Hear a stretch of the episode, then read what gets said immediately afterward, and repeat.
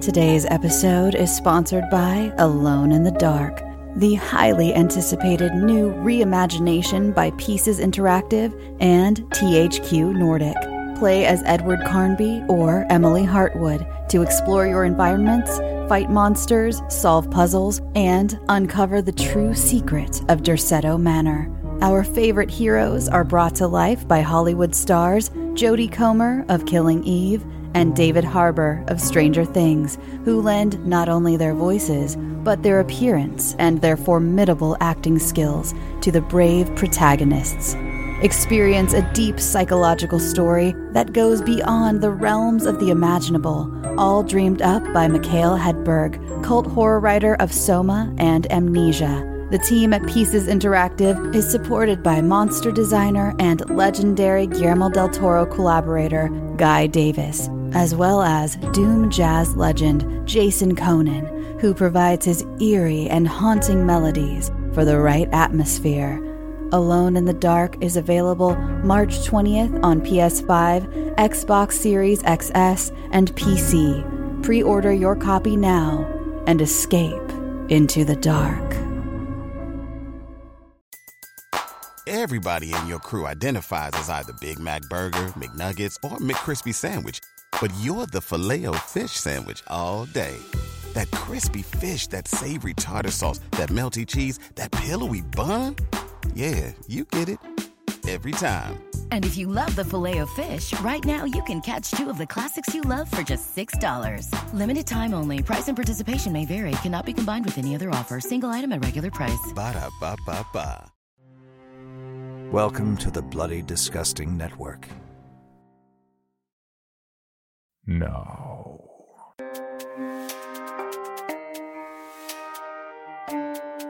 This is Creepy, a podcast dedicated to sharing the most famous, chilling, and disturbing creepypastas and urban legends in the world. Whether these stories truly happened or are simply fabrications is for you to decide. These stories may contain graphic depictions of violence and explicit language. Listener discretion is advised. Creepy presents Tales from the Gas Station. Welcome to Bedside Manor, Part 5. With performances by Owen McCuen, Megan McDuffee, Nate Dufort, Nichole Goodnight, Joe Stofko, Michelle Kane, Jimmy Ferrer, Cole Burkhardt, Alicia Atkins, and J.V. Hampton VanSant. The following story was written by Jack Townsend, author of the four volume book series Tales from the Gas Station, now available on Amazon, Kindle, Audible, and everywhere else books are sold. To learn more about Jack's work, visit his website at gasstationjack.com. Jerry swung a mean right hook across Wolfgang's cheek. It connected with enough force to send the boy flying off the table. Boom, baby! Jerry exclaimed as Wolfgang and the knife both collided with the floor. He walked over to where Wolfgang was trying to pick himself back up. Huh? You know, I promised my lawyer I'd stop punching kids in the face, but for you, I think I'll make an exception. Wolfgang made a desperate charge for the knife, but Jerry caught him in a headlock and pulled him away, shushing calmly. It's okay, relax. Shh. shh, shh, shh. We're just gonna leave the weapon and talk about this like adults. We're gonna be like Fonzie, okay? You probably don't get either version of that reference, but trust me, it's okay. Hope's already running around the table. Let go of my child! Before any of us had time to react, Hope had already pulled the gun out of her clutched purse, put it against Jerry's head, and pulled the trigger. His lifeless body fell to the ground. Wolfgang gasped for air. Hope dropped to her knees and reached for her son. It was the last mistake she'd make in this life. He quickly picked up the knife, turned, and plunged it into her eyeball all the way to the hilt. By the time she collapsed the rest of the way to the ground, Wolfgang was already halfway out of the dining room. I ran to Jerry's side, but there was nothing I could do for him. The bullet had gone straight through. It was a clean kill. He never saw it coming and hopefully didn't feel a thing. What the fuck? Where did that gun come from? Tobias walked over, knelt down, and pulled the weapon from Hope's dead fingers. He turned it over a couple of times, then he gave his assessment. It's a Ruger 380, a purse gun, designed to be discreet. I tried not to lose my temper.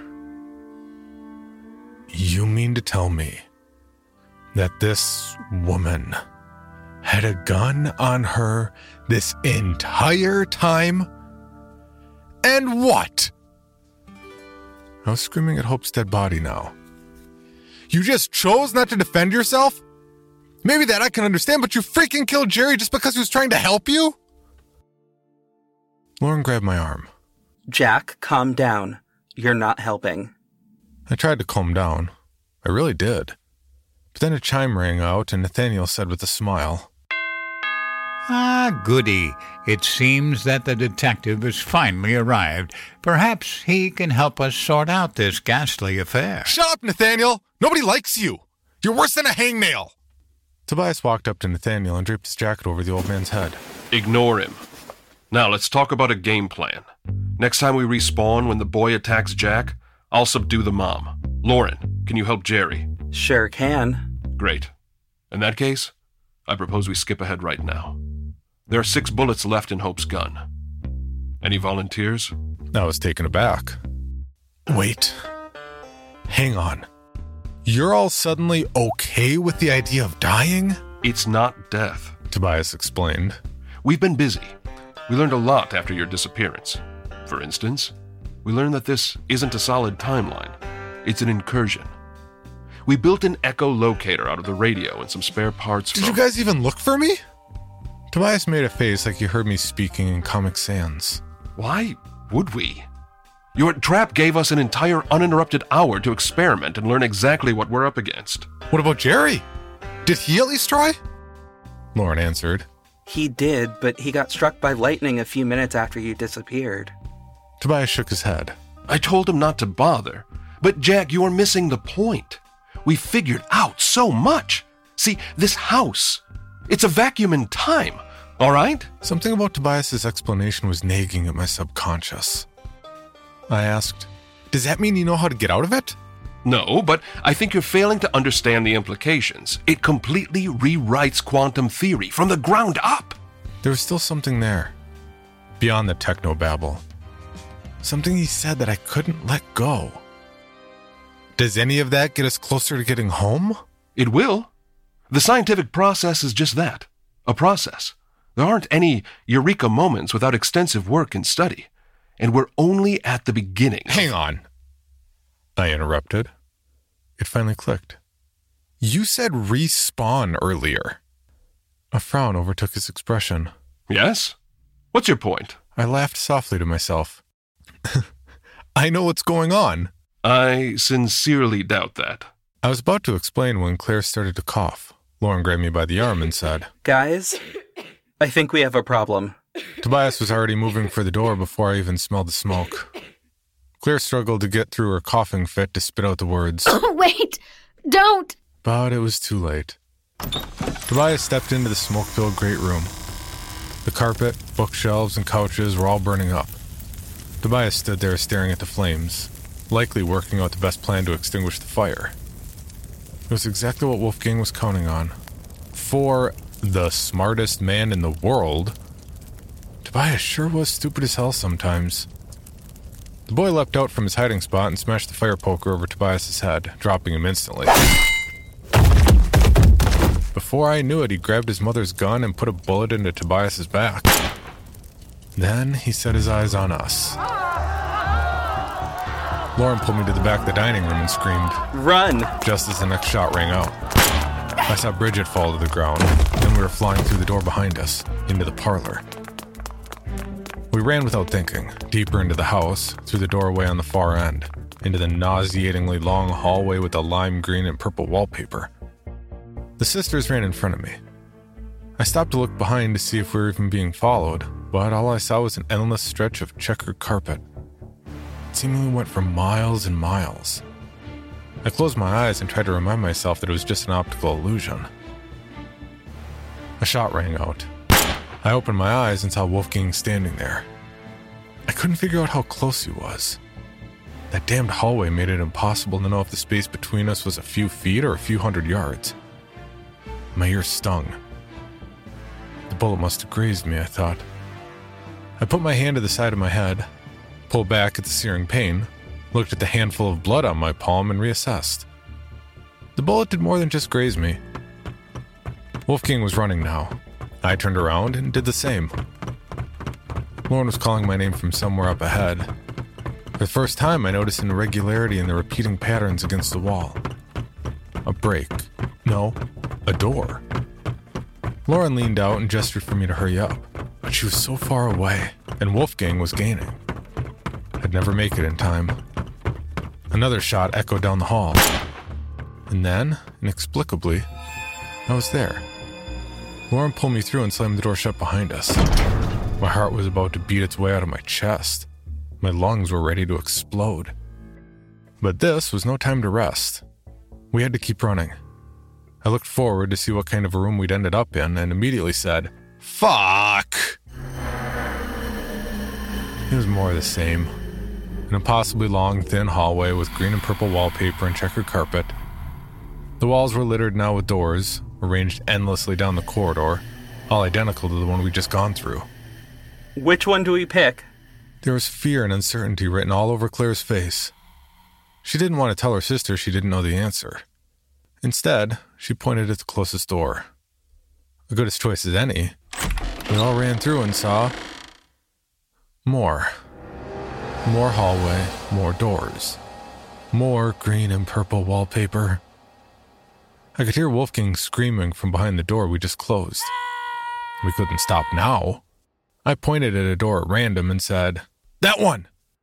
They didn't question it. They just followed me as I pushed it open and ran into more hallway, more doors, no end in sight. I shut the door behind us as the sisters raced through. Claire fell to the ground, gasping for air. Lauren was at her side right away. It's okay. He's not going to find us. We lost him. No, we didn't. Claire said, crying. I turned around to make sure the door was locked, but it wasn't there anymore. The door had vanished, replaced with more of the never ending hallway. I took a couple steps forward and felt the air in front of me to make sure the door hadn't just turned invisible. Sadly, there was no such luck. The house was rearranging itself, forcing us to play along with this stupid game. I heard Lauren gasp and turned around to see Wolfgang standing behind her. One of his hands was wrapped around her hair, the other holding a gun to her head. His eyes were on me. Wolfgang, wait! I shouted. You don't have to do this. Nobody has to die anymore. That was, evidently, the wrong argument. He executed her right in front of us. Claire screamed as Wolfgang raised the gun and pointed it at her. Wait! I shouted with even more desperation. Amazingly, he gave me a chance. What can you possibly say that I'm going to want to hear? I got down on my knees. I know what's going on. I figured out the mystery of Bedside Manor. I can get us both out of here. I don't want to get out of here. I had no response. All I could do was look to Claire. She returned my gaze. Her piercing blue eyes held nothing back. She was afraid. She was terrified that I might be wrong. She was terrified of Wolfgang. And a surge of electricity ran up my spine. She sent a message that only I could hear. Follow the smoke. He pulled the trigger, and Claire was dead. Why? I screamed. They didn't do anything to you. Why can't you just leave everyone else alone? It's me you want to kill. I don't want to kill you, you idiot. I want to make you hurt like you made me hurt. I was stuck in that room all alone for days. Do you know what that kind of pain feels like? Well, to be fair, you also murdered your mom and tried to kill me and almost killed everyone else, so maybe get off your high horse and quit being such a dick about it. He aimed the gun at my crotch, smiled, and pulled the trigger. A second later, his smile turned into a frown. Nothing happened. Oh God, I'm so glad I didn't screw up my bullet count there. He shrieked and threw the gun at me, but I'd already started moving for the closest door. I pushed through, slammed it behind me, found another identical door nearby, and ran through it. I repeated the step a few more times and stopped to relax against the wall. To my right, as far as I could see, were identical doors, against an incalculable horizon of lime green and purple. To my left, the exact same thing. Somewhere, far off in the distance, I could hear his screams echoing in every direction. I was trapped in this labyrinth with a monster and no clue how to escape. Then, I smelled smoke. Surely it can't be that easy. Can it? I started walking. This time, the smell became stronger. I was heading in the right direction, passing door after door, pausing every few steps to take a deep breath to make sure I hadn't lost the trail. The screams of the young psychopath were definitely getting closer by the second, tempting me to run away. But I ignored them and took my time. When I found the right door, I knew immediately. It smelled like I was standing next to one of Jerry's New Year's bonfires when he'd throw in plastic, electronics, old tires, and anything else he could find to burn. I tapped the door handle. It was warm, but not hot enough to scald my hand. As Wolfgang's voice continued to bounce around the endless hallway, I opened the door and stepped into the parlor. The fire blazed out of control. The smoke was so thick I couldn't breathe or see further than a few feet in front of my face. A crashing noise erupted over my head like the building was ripped in two. I looked up, just in time to see the ceiling cave in on me.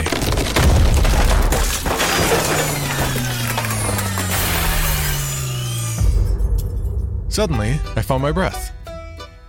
The pain in my ear was gone, and the world came into focus all over again. Jerry was at my side now, shouting something that sounded like, Whoa, Nelly! Across the dining table, Wolfgang was clawing his way over to me with the dinner knife in his hand. Lauren leapt to her feet, picked up her chair, and broke it into pieces against the boy as soon as he was close enough to hit. Jerry quickly grabbed him by the feet, pulled him off the table, and threw him into a headlock while Hope screamed for them to let her child go. Let go of my child! She took the gun, aimed it, and pulled the trigger. Yet nothing happened. Hope was alive, Wolfgang was subdued.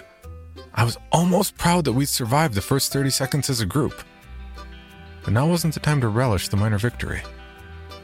As the rest of them screamed and fought with one another, I left and went into the Great Hall. There was someone I needed to talk to. I opened the front door to find the detective standing there staring at his pocket watch. He looked up and said, Hello. With a note of surprise, I wasn't expecting to see you already. We need to talk. He put his watch away and asked, Are you going to try and hurt me? Because I can save you the trouble. I'm not. I figured it out. He crossed his arms. What, pray tell, do you think you figured out? I stepped outside, closed the door behind me, and said, The mystery of Bedside Manor. No, you haven't, Jack. You haven't even come close. Hear me out. I've known something was wrong here since the moment we arrived, only I couldn't understand what it was. Every time I tried to look Maggie in the eyes, I could sense that something was off about her. Like Uncanny Valley kind of off. Then there was the way that she and Nathaniel teleported whenever they weren't being watched. There was the rain that came from nowhere, the rearranging forest, the guardrails to keep us from leaving. It all finally came together when I heard Tobias call this dinner table fiasco a respawn. You know what a respawn is, don't you? It's a video game term. You gave us save points. You gave us NPCs. You built your own custom physics game. Oh, it's so obvious now. The reason we can't stay dead is because none of us are even here. Bedside Manor's a simulation, isn't it? I told you to play the game. You're not playing, you're metagaming. But am I right? Do you know how many iterations of Bedside Manor I've personally overseen? Billions. Literally billions. I've helped to build a model of this game across virtually every version of your reality. And never once has a team failed so utterly and completely. Not one time in In your case, you didn't hear me. Billions, honestly. I'm impressed by your sheer ineptitude. Thanks. It doesn't matter. You will play the game eventually. Even if I have to personally play along with you. Sometimes the players need a little hand holding to get them on to the right track. And you will get on the right track. There's far too much at stake to give up now. I knew it was pointless to ask, but I tried anyway. What's at stake? Much to my surprise, he answered freely. You're close, but not close enough to understand. This isn't a video game. It's psychological reconnaissance, a compatibility test to determine if a world is ripe yet. Ripe for what? He chuckled under his breath. This, evidently, was one secret he wanted to keep. You won't even know we're here, child. Our presence is a symbiosis. The same way a farmer feeds and protects his livestock. We can make you happy, fat, immortal, anything you can imagine and more. All you have to do is play the goddamn game. I crossed my arms. I don't want to. With the fate of both of our species hanging in the balance, did you really think I'd allow you any choice in the matter? He didn't give me a chance to answer. The next thing I knew, we had already reset.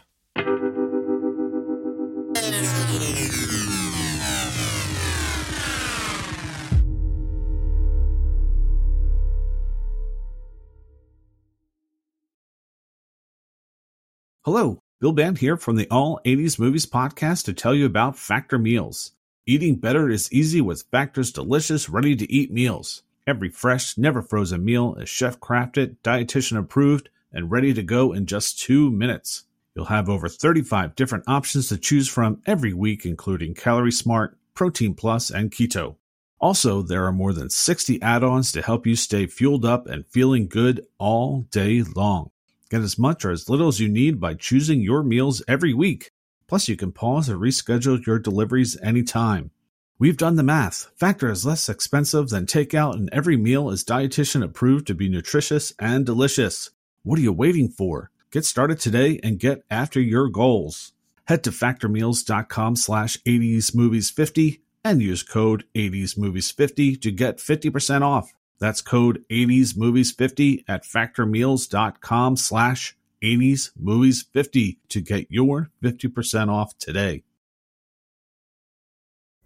Pulling up to Mickey D's just for drinks? Oh, yeah, that's me. Nothing extra, just perfection and a straw. Coming in hot for the coldest cups on the block. Because there are drinks, then there are drinks from McDonald's. Mix things up with any size lemonade or sweet tea for $1.49. Perfect with our classic fries. Price and participation may vary, cannot be combined with any other offer. Ba da ba ba ba.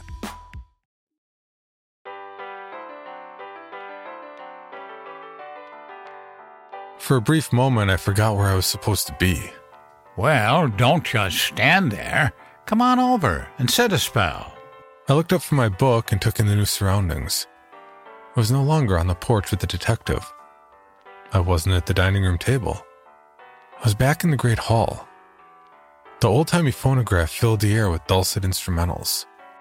A bookshelf stood in arm's reach before my eyes, the very same piece of furniture that once served as a secret door to the explosive library. The game had reset again, only in a different place. They must have decided to switch things up this time. That voice had come from the old man with the walrus mustache. He smiled at me from his seat by the fireplace, completely oblivious to the rest of the world. Like the poorly trained piece of AI he was. I shut the book in my hands and returned it to the shelf, but not before reading the title on the cover The King's Lunacy by Edgar Allan Poe. Too bad none of these books here are real. That actually sounds like a good one. I left the worthless Nathaniel where he sat and went to the parlor to find Jerry. He would know what to do. I surmised from the sound of the voices that the rest of the group had respawned together. Fortunately, nobody was screaming or fighting. which could only mean they got Wolfgang under control before his killing spree started. As soon as I walked through the pocket doors, Hope stepped into my path, saying, Hi, my name is Hope. I froze momentarily, losing my train of thought. She seemed so carefree all of a sudden. The stress must have finally made her snap. Poor thing. I know who you are, Hope. There's a glass in her hands and a smile on her face. I wanted to ask you for your help. See, I'm here with my son, Wolfgang. He's a very bright boy, extremely talented, but he isn't the most outgoing. He's had a hard time making friends back home, and I was thinking maybe this weekend would give him a chance to come out of his shell. She raised the glass to her lips and took a large swallow. Oh, God. What's happening? Hope, I need to ask you a stupid question. Do you know who I am? She laughed and said, No, uh, I'm sorry. Have we met? Oh, is this part of the game? I've never done one of these before. She tried on a silly accent, batted her eyelashes, and said, Hello there, old friend. Fancy running into you in a place like this. I laughed a little too hard, patted her on the shoulder, and said, Your child's a serial killer. She returned the laugh, but cut it off short with a confused, Wait, what? Out of the corner of my eye, I noticed that Maggie was still alive. She was currently talking to Bridget, probably warning her that not everyone here was who they seemed. I turned and searched for Jerry, but he wasn't in the room. Instead, I saw Wolfgang leaning against a wall, looking bored out of his mind. Tobias said it himself. Memory is just a chemical process, a predictable, malleable result of amino acid chain reactions. Any group sophisticated enough to build a world like this probably had the technology to do whatever they wanted to our humble little brains, and we'd never even know. At the far side of the room, Claire stood by her sister's side, watching me silently. If there was anyone here who might understand what was happening, it was her. I cut straight across the room and said, Claire, you remember me, don't you? Her piercing blue eyes very clearly answered for her that no, she did not remember me. Claire tried to move away, but I took her by the arm and turned her to face me. I had to make her understand. I needed her to read my thoughts to know that I wasn't crazy. I needed her to tell everyone I wasn't crazy. I needed her to tell me I wasn't crazy. But there was no understanding in the look she returned. There was only confusion and pity. Get away from her, you creep. I don't know how I'd already forgotten about Lauren. Next thing I know, she'd punched me in the face hard enough to start a trail of blood pouring out of my nose. Other than Bridget's gasp from the other side of the parlor, the room had gone deathly quiet. Okay. I deserved that. I shouldn't have grabbed you, Claire. I apologize. I turned around and looked for something to cork my bloody nose. Once I spotted the clutch purse on the city sofa, I changed plans. Oh, excuse me. Hope said as I picked up her purse. That's mine. I laughed it off and said, Oh, I assure you, this is totally mine. We must have gotten them at the same place. I opened it and reached inside. Walmart's Black Friday sale 2018? Am I right? My fingers touched metal. Eureka! I grabbed the weapon, pulled it out, and tried to hide it in my jacket pocket, but I wasn't fast enough. The moment it came out, Bridget shouted, Is that a gun? Hope screamed a confirmation. He has a gun! Help! Before I knew it, Bridget planted a kick square in my solar plexus hard enough to make an MMA fighter consider retirement. I hit the ground, gasping for air. The gun escaped my grip and slid under the nearby chair. For one second, nobody moved. And then, utter chaos as we all bolted for it at the same time. Wolfgang swooped in with the precision and speed of a bird of prey, snatching the weapon up like he just recovered a fumble.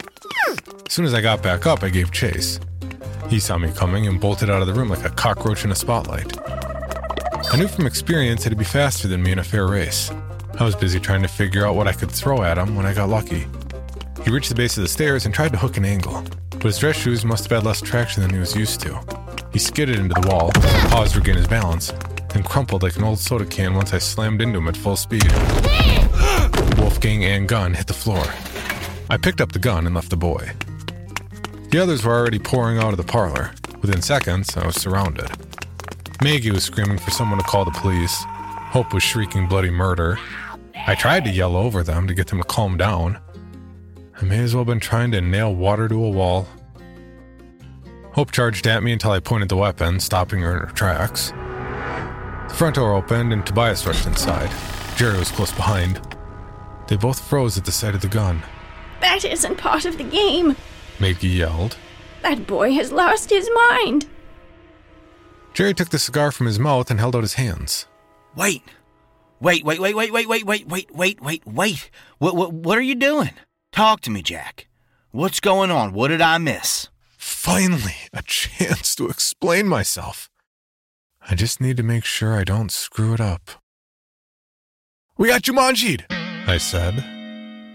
Judging from the reaction on his face, I don't think Jerry fully understood what I meant.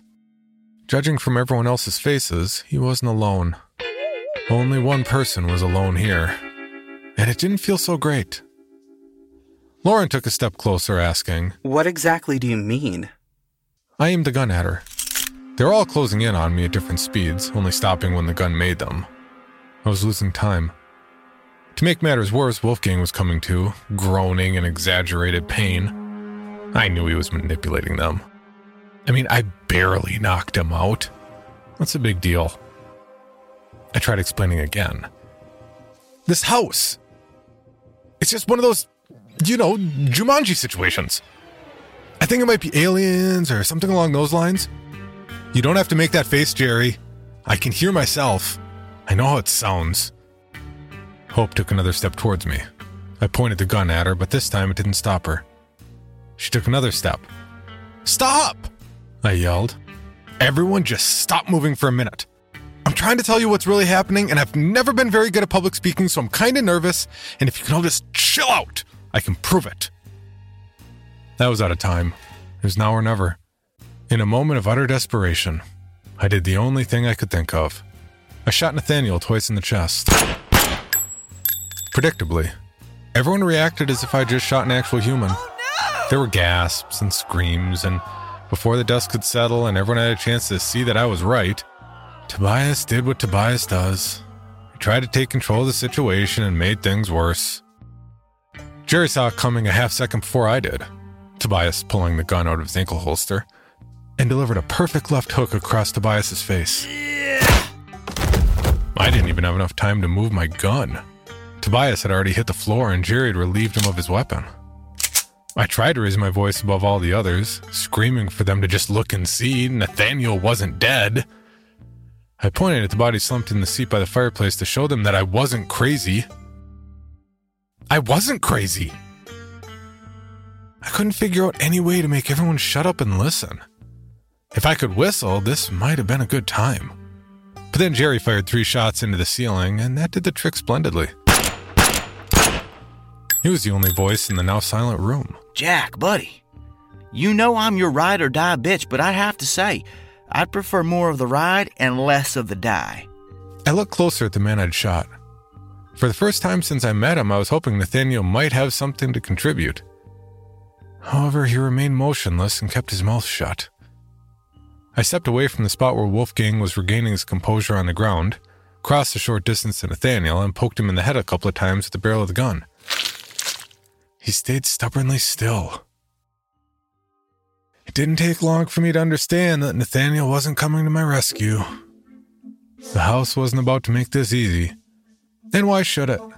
They spent untold amounts of time and resources on this thing, only for me to come by, stomp all over their sandcastle, and force them back to the drawing board.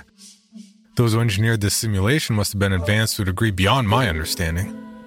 But there's one emotion that has persisted as long as there's been intelligent life. And no amount of utilitarian logic can override it. Simply put, the ones in charge were being petty. I took a deep breath. Jerry, I know how this looks, but hear me out. I've been to the future. Sorta. I know things. There aren't any other people in the house. It's a trap. All of us are here because our cars mysteriously broke down and we needed to make a phone call. It was strange how nobody reacted to that bombshell the way I thought they would. Way less shock and horror, way more confusion and horror. I looked at Lauren and said, Right? She made a noncommittal shrug and said, Sure, whatever you say, crazy man. No, it's not like that. I'm telling the truth. Why are you all acting like you don't already know? None of you are meant to be here, right? A long, uncomfortable moment passed before Hope asked, Is. Is this part of the game? Because I am not having any fun at all. Okay. I see what's happening here. They took their memory trick a step further. Instead of erasing, they rewrote. They edited together a story that would make me look like a raving lunatic. Or maybe Jerry said, stepping closer to me. you just imagined it all. What? No, no, no, not you too, Jerry. Think about it, bro. What's the likelier scenario? That we were all unwittingly recruited into a supernatural whodunit simulator? Or that your mind is playing tricks on you again? In an instant, Tobias was on his feet, charging into Jerry from behind. Upon impact, Jerry screamed Hot potato! and flung the pistol into the air. By some miracle, I managed to catch it before it hit the ground. I now had exactly two more guns than I ever felt comfortable holding, which made me the de facto man in charge. Tobias was on top of Jerry, hands around his neck, squeezing the life out of him. I yelled for him to stop, but he wouldn't listen. I swear, I meant to fire a warning shot. But as I raised the gun, it went off in my hand. The others fled the room, running for their lives. Tobias made a noise like a gasp, then fell to his side. A circle of blood rapidly saturating the back of his coat where the bullet had struck. Jerry sat up, coughing. As soon as he could breathe, he was doing chest compressions on Tobias's lifeless body. I dropped the weapons. Then I fell into the seat across from Nathaniel and waited for whatever was going to happen to go ahead and happen. Jerry's shirt was drenched in Tobias's blood when he finally gave up and walked over to Nathaniel's corpse. I thought he was going to check for signs of life, but instead he just reached into the old NPC's coat, pulled out a cigarette tin, and helped himself to a smoke.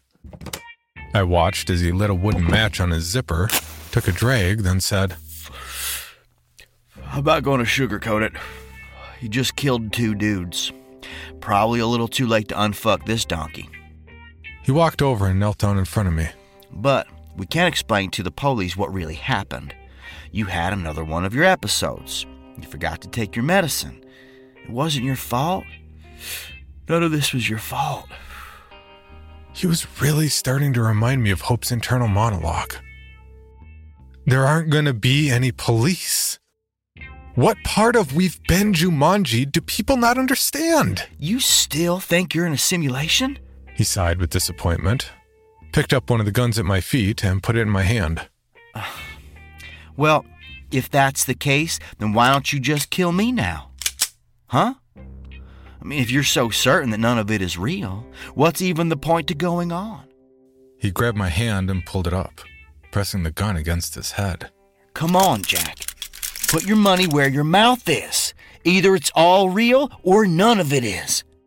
Pick a lane and make a decision. His fingers clamped around my hand, holding it in place against the gun. I used my free hand to poke him in the eyes. With a loud yelp like a kicked chihuahua, he released his grip. Sure, maybe I was crazy. I might even go so far as to say I'm probably crazy. But something didn't add up. Even in the midst of a time bending psychic murder mystery, there was one thing that I couldn't wrap my mind around. Jerry was not acting right. By which I mean, Jerry was not acting like Jerry. I thought back to when I called out a Bedside Manor. The woman at the sheriff's station who didn't know about Sheriff O'Brien.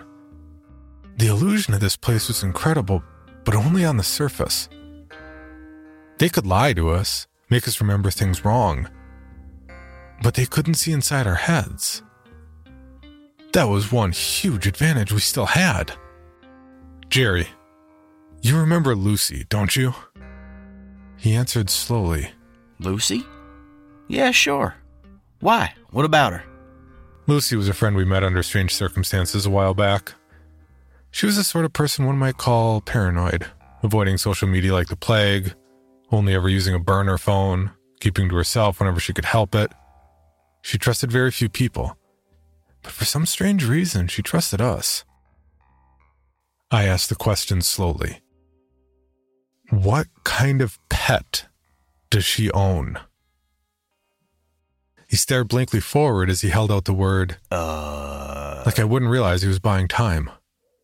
I pulled back the hammer of the gun, forcing him to take his guess. Cat? I shot him in the foot. The reaction was not at all what I expected. He just laughed and said, Dog. She has a dog, huh? I shot his other foot. Who are you? In one quick gesture, he put his hands to his face, curled his fingers into the skin, and ripped it off like a fancy Halloween mask made of gum. The smiling face underneath belonged to the one who called himself the detective. He'd said it himself. You will play the game eventually, even if I have to personally play along with you. Fascinating. How did you know? Your acting sucks. You weren't supposed to remember. How? How can you remember? Oh, I wanted to forget everything. There was a part of my mind that I could feel inviting me to let it all go, to release the past few days into the nothingness beyond existence, to fill the vacuum with a new memory about how Jerry and I planned a trip to Bedside Manor over a year ago as a retreat from our boring existence back home. That memory was pleasant and warm and fake. I don't pretend to know exactly what's wrong with me, but my memory's never been normal. I probably forget more things in a single day than most people forget in their entire lives. I constantly struggle to know which of my memories are real or imagined. My doctor tried countless remedies to help with my confusion, and I doubt he could ever understand how much effort goes into maintaining normalcy. How much of my day I spend trying desperately to remember all the things I forgot. I guess after all this time, I've built up a slight tolerance to fake memories. I let the useless gun fall to the floor, then asked, Are we done yet? Done? he laughed. Oh no, Jack. No, no, no. We're just getting started. Why? I think I pretty much proved I'm not compatible with whatever this is. That's perfect! This is a success! We wanted to see what would happen if someone broke the game. Do you think it's a coincidence you're all in here at the same time? A spy, a black hat hacker, a super genius, a complete maniac, a class one psychic at her prime. A child who would grow up to be the most proficient serial killer of his generation. Wait, which one of those things is supposed to be me? The participants for the stress test are always selected exclusively for their chaos markers. We needed to know if everything would work beyond the limits of normal operation. And if they don't, then we catch our mistakes and fix them before the colonization begins.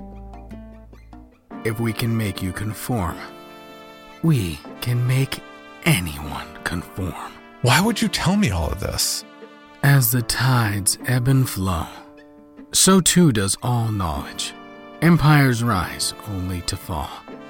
Life begins only to end. We put thoughts in your head just to see how easily we can take them away. At that point, I forgot exactly what I was doing.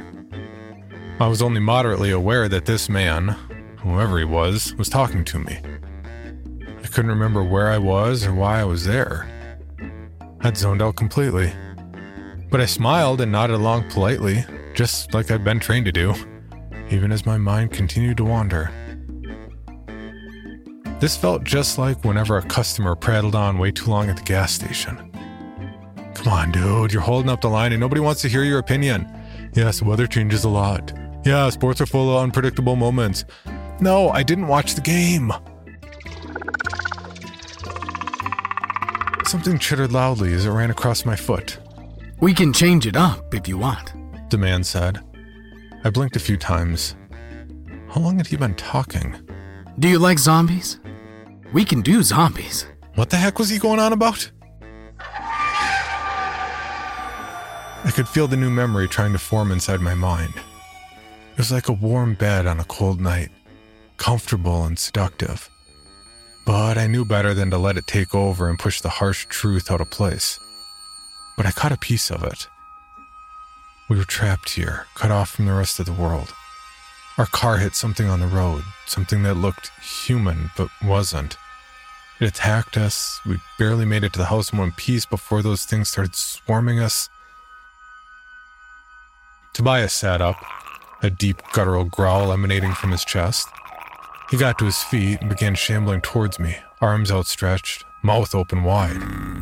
The detective acted like nothing was out of the ordinary.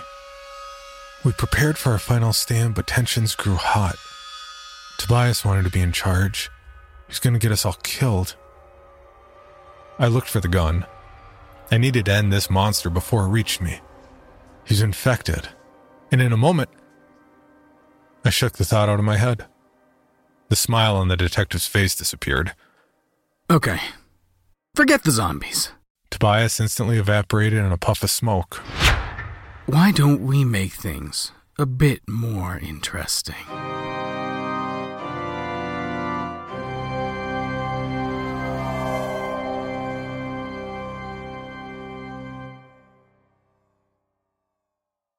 The preceding story was written by Jack Townsend, author of the four volume book series Tales from the Gas Station, now available on Amazon, Kindle, Audible, and everywhere else books are sold.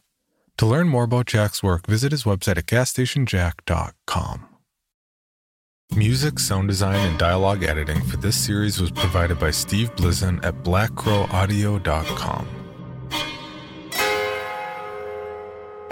For more information on this podcast, including how to submit your own story for consideration, please visit creepypod.com.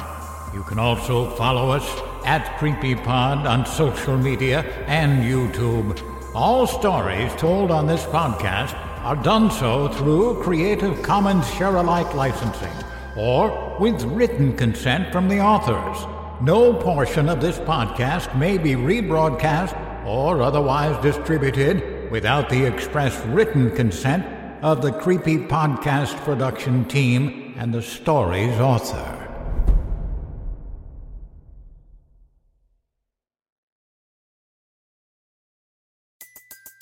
Everybody in your crew identifies as either Big Mac Burger, McNuggets, or McCrispy Sandwich. But you're the filet fish Sandwich all day. That crispy fish, that savory tartar sauce, that melty cheese, that pillowy bun. Yeah, you get it. Every time. And if you love the Filet-O-Fish, right now you can catch two of the classics you love for just $6. Limited time only. Price and participation may vary. Cannot be combined with any other offer. Single item at regular price. Ba da ba ba ba. Item number SCP 5186. SCP 7160. SCP 7533. Object Class Euclid. Keter. Safe. Special Containment Procedures. Spreading across the hemisphere and kicking up vast amounts of ash and dust. the only thing I could hear was 7219 laughing. Do you remember your name?